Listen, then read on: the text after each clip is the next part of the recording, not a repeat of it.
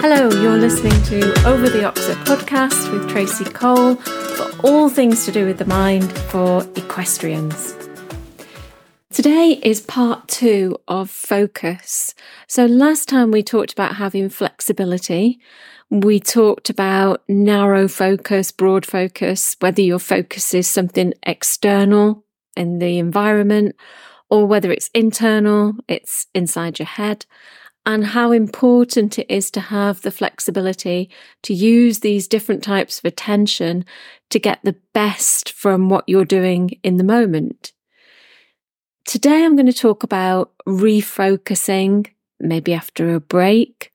And that could be a break of considerable time, or it could be between classes in a competition. Or it could be that your attention is drawn momentarily to something that you really don't want to place your attention on and how to get that focus back. So training mentally in this way is just about as important as training physically.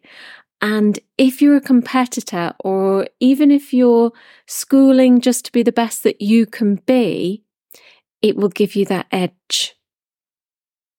So imagine now that you're competing, you're performing a certain movement in a dressage test. So your focus might be on thinking about the test, in other words, recalling what the order of the movements is. Your focus could be on the feel of the horse, your aids, those are external, and you might be narrowing down your focus to exclude any outside distractions like people walking by or something happening on the car park of the size of the arena, where the whiteboards are, where the letters are, and so on. So notice that distractions in that perfect scenario are not a point of focus. So whether the distraction is external, like the weather and you're concentrating on how windy it is or rainy it is, or it's other riders, maybe sharing the warm up or sharing a school with you. Maybe it's people watching you, lorries and cars and so on passing by the arena. Or maybe there are internal distractions because maybe you're recalling memories and maybe you're comparing yourself to somebody else. Maybe you've got what ifs. So if we have an incorrect focus or, you know, our focus is being pulled in the wrong direction, then it can really change how you ride. And for some riders, you can stop riding. You, you kind of freeze and just hope for the best. So at this attentional focus is really the ultimate in helping us to ride the way that we know that we really can. So let's have a little look at the two big styles of distractions the internal ones, what's playing on our mind, and the external ones, the things that are happening around us. So, first of all, the internal distractions.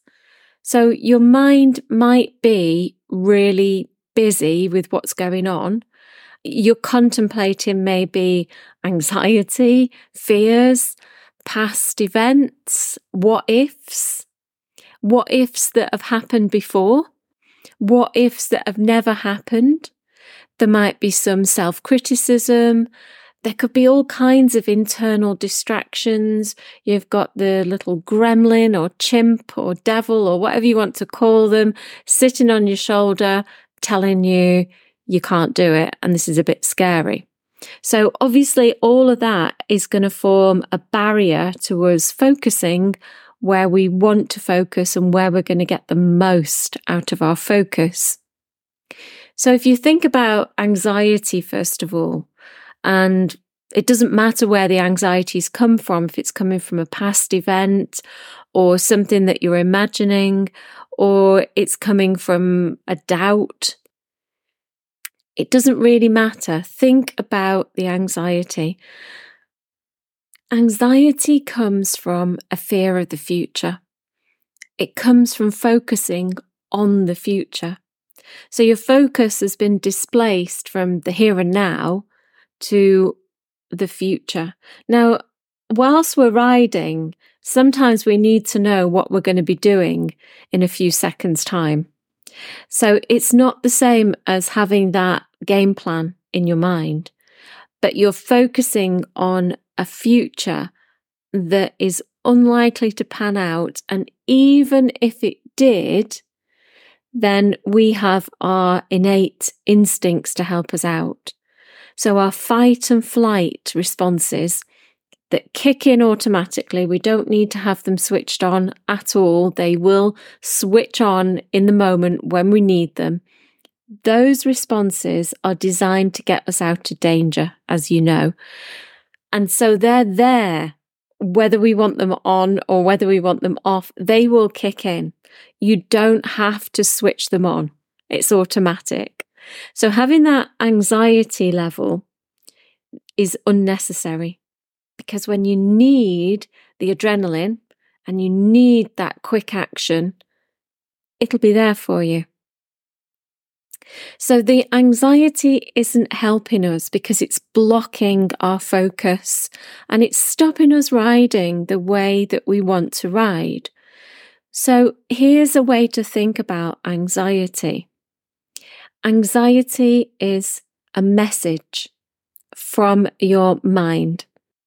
So your mind has been kind of knocking on the door, trying to tell you that you're riding and that you've told your mind before that riding is scary.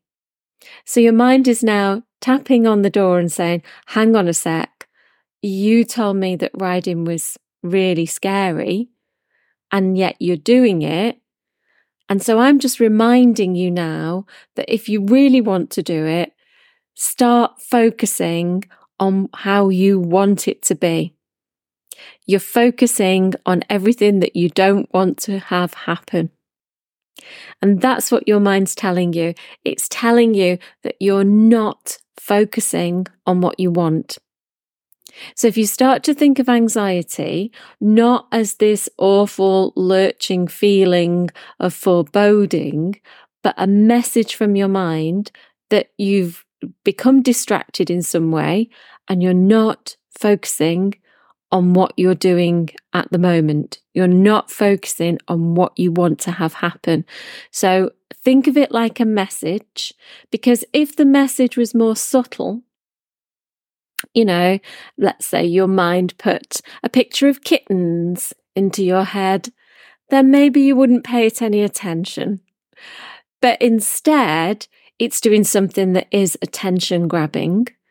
It's making you feel pretty uncomfortable, pretty rotten, really. And that does make you sit up and listen if you realize that it is just a message. And when you focus on what you want, when you really focus on what you want to have happen, the anxiety starts to drop off on a sliding scale. So the more you focus on what you're doing in the moment in a positive sense, and you focus on what your next maneuver is going to be in a positive sense, the more the anxiety drops off. If we think now about past events and other internal distraction, maybe there's something that's happened in the past that you don't want to have repeated. In that case, if this is some kind of memory that plays on your mind quite a lot, it's relatively simple to get rid of this. So contact somebody who knows about NLP or timeline therapy, hypnotherapy, I would absolutely recommend someone with an equestrian specialism contact them because it's really not difficult to get out these bad memories. So, what about the what ifs? These intrusive thoughts that really do just pop into your mind when you least expect it and when you least need it. These little disaster movies that you might run there are a couple of different ways, gentle ways that you can stop doing this. You can stop the pattern that your mind runs.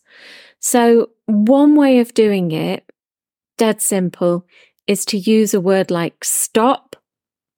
So, each and every time your mind conjures up a picture or a feeling or some negative words, you can say the word stop.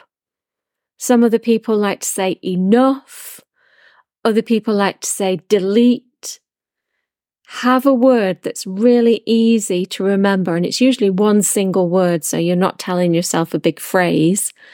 Stop, and you're saying it really firmly. You're saying it like the strictest teacher you've ever come across.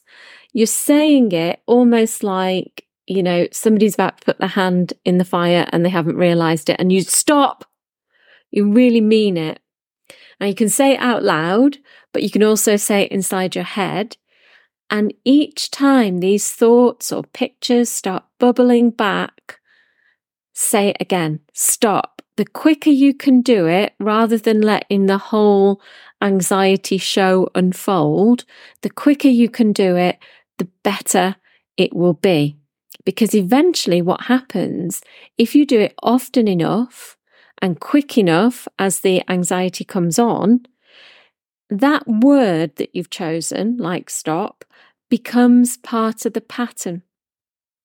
So, what happens is it's really curious that you feel the anxiety, or maybe you see one of these pictures and you hear the word stop without you having said it and it stops in its tracks.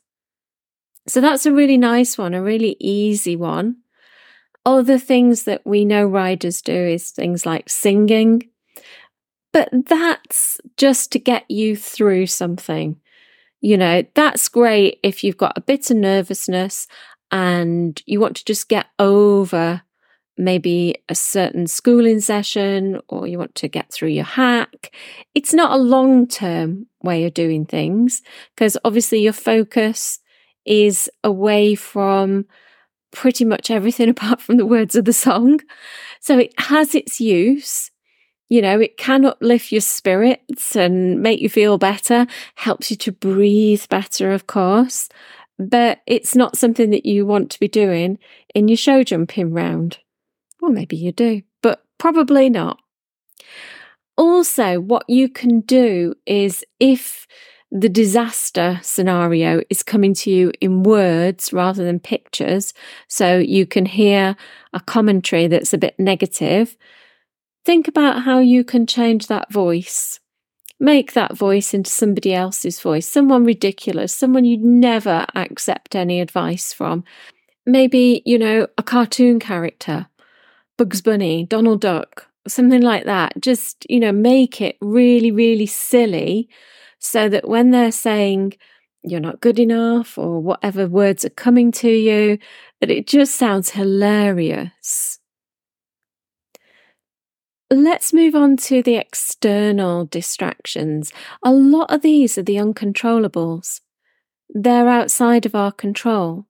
And so, if they really are outside of our control, then we need not spend too much effort and energy putting our attention on them.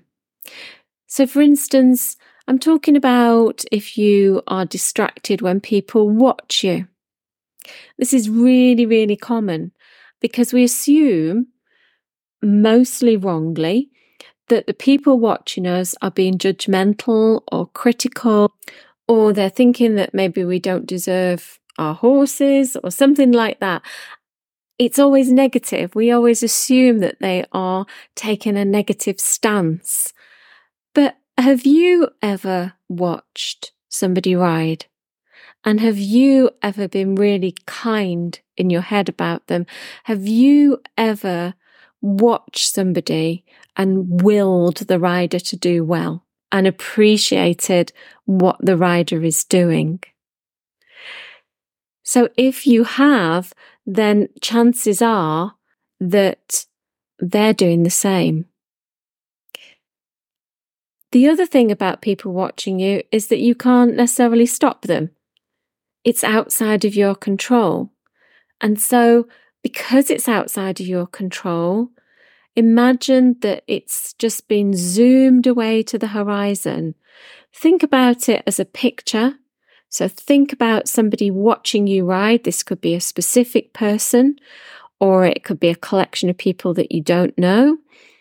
Think about it now have that picture in your mind and zoom that picture out far, far, far away, right out onto the horizon, miles and miles and miles away, until it's just a speck.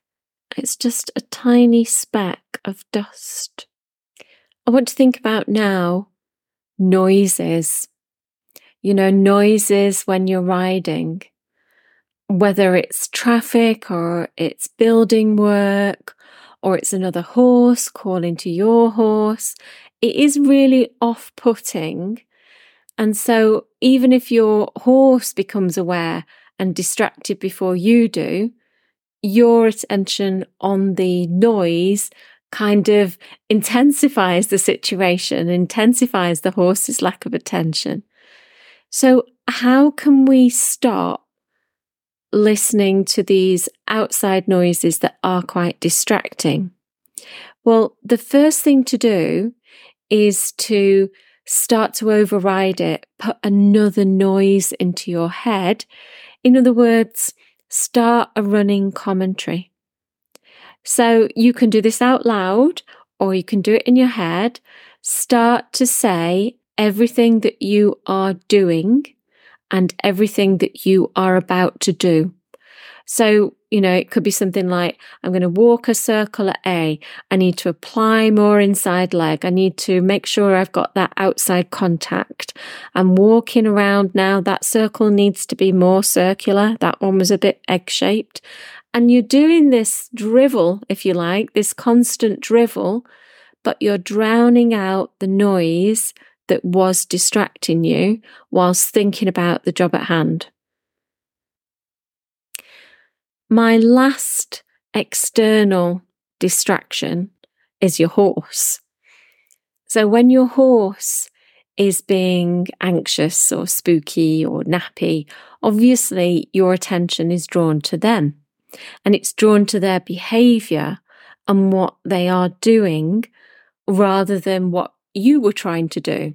So you may have been trying to, oh, I don't know, do a figure of eight in the school, and all of a sudden the spook come even momentarily.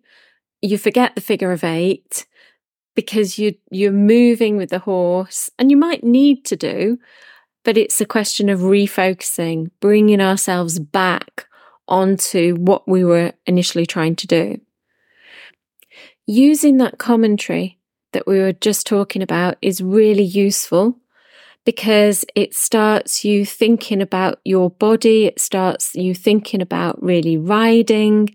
It starts you thinking about your balance and your position and less and less about what the horse is about to do. So that's a really good one. And also just the obvious practical things about putting a little circle in it doesn't really matter if your horse spooks and you just need to recollect that attention from them. A little circle, maybe 10 little circles if you need to do, and just make sure that you are as relaxed as you can be. One way of dealing with distractions is to have a very controlled set of distractions when you're schooling at home. So you could do this on the ground or you could do it mounted, but it's things like having bits and bobs around the school or if you're riding in a field, things that the horse doesn't normally encounter just so that you can anticipate surprises. So I heard one person likes to get a big red tablecloth and put that over a jump wing, especially if it's nice and breezy. So that could be something. It could be pots of flowers. It could be turning on a hose pipe slowly, maybe. It could be slowly opening an umbrella. It could be so that you build up the distraction so that you have lots of distractions, so called distractions, maybe obstacles would be a better word, so that you and your horse can anticipate these things and then it becomes just a normality. What about refocusing? refocusing after some form of downtime. It could be a break that you've had and you're not used to riding. It could be a break between classes, or it could be when you're in a shared lesson or a clinic and you're maybe standing still while somebody else is doing something. And then you've got to bring your focus back. Well, one way of doing that is to have a word for yourself which kind of clicks you back into focus. So it could be focus, it could be the word focus, or it could be let's do it, or it's time, let's go now. Anything again that's easy to remember, and it just signals to you to snap back into your focus mode. And just thinking about being in a really laser sharp focus when riding thinking now how that feels physically, mentally, emotionally. How does that feel really, really strongly in your body? And thinking about how that feels when you're really on it, you're really in that lovely flow state, you're really in the zone. Thinking now, say that word. Say that word. And if you repeat this a few times while you're just doing some chores, get back into focus, imagine focus really, really strongly, all the physicality, the mental aspect, and the emotional aspect, and you do it as strongly as you can, and you say that word that you have decided on, whether it's focus or something else, then when you come to ride and you need to refocus, when you say the word, it will recapture those thoughts and emotions. Refocusing and focusing is much, much easier when you use peripheral vision. And I've mentioned this before. So I think it's high time that the next podcast is all about peripheral vision and how it is immensely powerful and useful to us as riders. Thanks ever so much for listening. I hope you've enjoyed today's podcast. Take care, and I'll see you again very soon.